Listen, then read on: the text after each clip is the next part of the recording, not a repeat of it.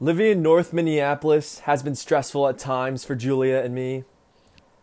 One night in September at 1 a.m., Julia sat up in bed and said to me, There's someone in our house. I heard the noises coming from the living room, so I got up, grabbed a golf club, and as I was slowly creeping towards the room, I got robbed not of my physical safety, not of my possessions, but of my peace. Now there was no one in our house that night, yet I could not seem to shake that feeling of danger for weeks. Anxiety is a thief, and only God's peace can guard our hearts and minds from it every day. Take your Bibles and flip with me to Philippians chapter 4. We're going to be in verses 6 and 7.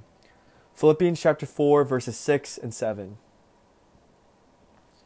Do not be anxious about anything, but in everything, by prayer and supplication with thanksgiving, let your requests be made known to God. And the peace of God, which surpasses all understanding, will guard your hearts and your minds in Christ Jesus. Let's pray. Heavenly Father, thank you so much for this amazing and glorious truth. Make it real for us. Have your Spirit illumine this text. Bring power through your word, through your Spirit now, and be glorified. I ask in Jesus' name. Amen. So, a little bit of context for Philippians.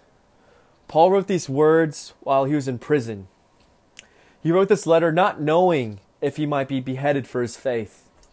We know from 2 Corinthians that he bore a satanic thorn in the flesh, shouldered daily pressure to care for all the churches, faced danger from robbers and nature, and experienced the lowest depths of sickness and pain. The man who wrote Philippians lived through numerous hardships and temptations to anxiety Yet he had a peace that his circumstances could not rob him of. So let's hear what Paul has to say about battling anxiety and its effects with prayer. Battling anxiety and its effects with prayer. Look at verse 6. Do not be anxious about anything. Why? What's bad about being anxious? Well, Jesus in the Sermon on the Mount teaches that we are not to be anxious about our life, that this anxiety about life stems from a lack of faith and a wrong focus on the things of this world instead of on the kingdom of God. Now, there are positive uses for this Greek word translated anxious, such as Philippians 2:20, where it says that Timothy was genuinely concerned for their welfare. Same word, Yet Paul is saying the type of anxiety that he is prohibiting is an ungodly anxiety concern, one that is rooted in a lack of faith in our Heavenly Father.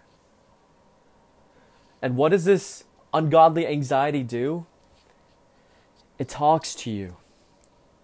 You always screw up. Nobody likes you. You're just going to make a fool out of yourself. Run away while you still can. Or maybe it's current and future scenarios that leave you paralyzed internally and unable to think or see anything else. Your panic and worry rise to where even your physical body responds to these intangible thoughts. Heart racing, trembling, nausea, chest pains, insomnia. In effect, it can conjure up a living nightmare where there seems to be no escape. You're a complex being of body and soul. Yet, whatever the nature of anxiety may be in your life, Paul is still exhorting you to the foundational way of fellowshipping with our God of peace. And thank God that Paul finishes this verse in Philippians and does not leave us with just don't be anxious about anything, but rather he follows with an amazing command. It isn't a popular and common remedy like do deep breathing exercises or go and buy aromatherapy oils, although those tools are means of grace. No. What Paul has in mind involves communion with the God of peace. Look at the second half of verse 6. But in everything, by prayer and supplication, with thanksgiving, let your requests be made known to God. The contrast is incredible here. And nothing be anxious, but in everything be prayerful. Let's focus on these three key words in verse 6, in which Paul tells us to make known our requests to God. They are prayer, supplication, and thanksgiving. So, prayer here is a general term that encompasses all types of prayer to God. And then Paul gets more specific supplication. When we're anxious, we feel imprisoned by our thoughts. So Paul is exhorting us not to keep that within ourselves, but to release it in supplication.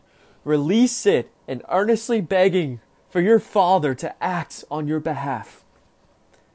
And then Paul, surprisingly, goes even deeper and nuances our prayer and supplication with thanksgiving. Now, maybe some of you are wondering why did Paul put that there? How does desperation and weakness go along with thanksgiving? In moments of anxiety, doesn't that seem to go against the fiber of our being? In these moments, isn't our core crying out, I hate this feeling? Three reasons. First, I think Paul is instructing us to make supplication with thanksgiving because of who God is. God's identity and our identity in Him is the most secure thing in the universe. The second reason He's instructing us to make supplication with thanksgiving is because of what God has done for us and is doing for us. A thankfulness for past and current blessings and grace points us to future grace. The third reason he's instructing us to make supplication with thanksgiving is because of the promises that God has given to us as his children. Clinging to the promises in his word directs our hearts to truth. However, somehow, in the midst of anxiety, this can feel like another burden or weighty yoke. In our flesh, it can feel at times, oh, great, I have to do this duty too. But that's because our anxious hearts don't want to admit to being out of control and dependent on God. But coming to God is where true freedom and rest is found. Jesus lovingly beckons us Come to me all you who labor and are heavy laden, and I will give you rest. Take my yoke upon you and learn from me, for I am gentle and lowly in heart, and you will find rest for your souls. So, prayer and supplication with thanksgiving is not stoic, dutiful requesting nor us believing we are ordering items from a cosmic vending machine, nor is it demanding and spoiled rants. It is humbly and earnestly asking our Heavenly Father to move on our behalf since we are His blood bought children. This is how we let our requests be made known to God. In verse 6, we come to Him in prayer, and it is personal. Now, here's the effects of such requests, of such prayer. Verse 7 And the peace of God, which surpasses all understanding, will guard your hearts and your minds in Christ Jesus. Did you know that this phrase, the peace of God, occurs only here in all the New Testament? He's not talking about peace with God. That is presupposed. If you aren't at peace with God, you can't experience the peace of God. But for you who've been reconciled to God through faith in the blood of Christ shed for you on the cross, there's God's very peace that now enters your hearts and rules and reigns and triumphs over all anxiety. Isaiah 26, 3 through 4. You keep him in perfect peace whose mind is stayed on you because he trusts in you. Trust in the Lord forever, for the Lord God is an everlasting rock. This peace of God that becomes ours when we pray, it surpasses and transcends all human understanding. The most brilliant psychologists in the world can't comprehend it. The most talented scientists can't create it. The most motivating life coach cannot give you a speech that will talk you into this peace. It is God shaped and God given. And what does this God shaped and God given peace do for you? It guards your hearts and your minds in Christ Jesus.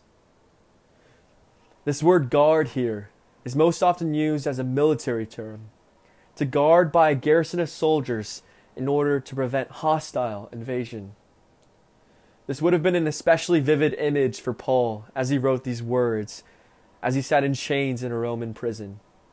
The city of Philippi was home to a Roman garrison, and the sight of soldiers keeping careful watch over the area would have been a common occurrence for these Christians. So, God's peace guards like a garrison of soldiers. What exactly does this peace guard as a garrison of soldiers? Not our bodies, because we can still get COVID or physically suffer from Minnesota winters. Not our possessions, because we can still get robbed and our houses broken into and not our reputations, because we are still objects of slander and gossip and abuse. Rather, this peace of God, which surpasses all understanding, guards our hearts and minds, our spiritual life, our values, our passions, our thoughts, that place of deep intimacy with Jesus Himself. And it is in Christ Jesus. This protection which comes from the peace of God is found only in Christ Jesus, a promise for us who know Jesus and have rooted our faith in Him. So, brothers, God is jealous for you to have His peace. I've worked with a lot of kids in my life, and a common theme was for them to ask me to hold their hand, especially when they were scared. And our Heavenly Father is saying to you, Call on me, my son. Ask me to hold your hand, and I'll be with you no matter what happens.